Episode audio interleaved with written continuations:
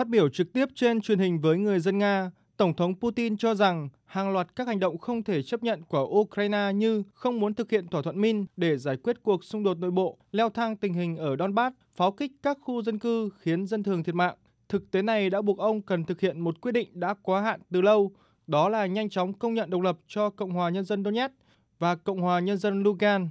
Trước đó, trong cuộc họp Hội đồng An ninh Liên bang Nga, Chủ tịch Duma Quốc gia Nga volozhin nhấn mạnh rằng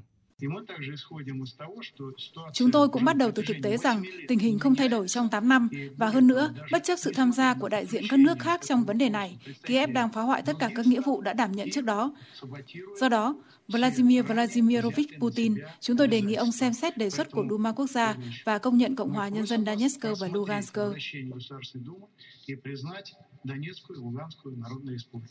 Trong khi đó, chính phủ Ukraine và các nước phương Tây tổ chức các cuộc họp khẩn để đưa ra các phản ứng thích hợp. Tổng thống Ukraine đã điện đàm với Tổng thống Mỹ lên án việc Nga công nhận độc lập cho các khu vực ly khai ở miền đông Ukraine là không thể chấp nhận được. Tổng thống Ukraine dự kiến sẽ có bài phát biểu trong sáng nay về vấn đề này. Thư ký báo chí Nhà Trắng cho biết Tổng thống Joe Biden đã ký xác lệnh cấm các hoạt động đầu tư, thương mại và tài chính với hai khu vực ly khai ở miền đông Ukraine. Phát biểu trước báo giới, Thủ tướng Anh Boris Johnson cho biết.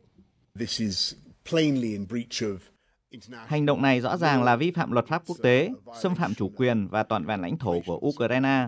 Đó là sự từ chối việc thực thi các điều khoản của thỏa thuận Min và tôi nghĩ đây là một dấu hiệu rất đen tối.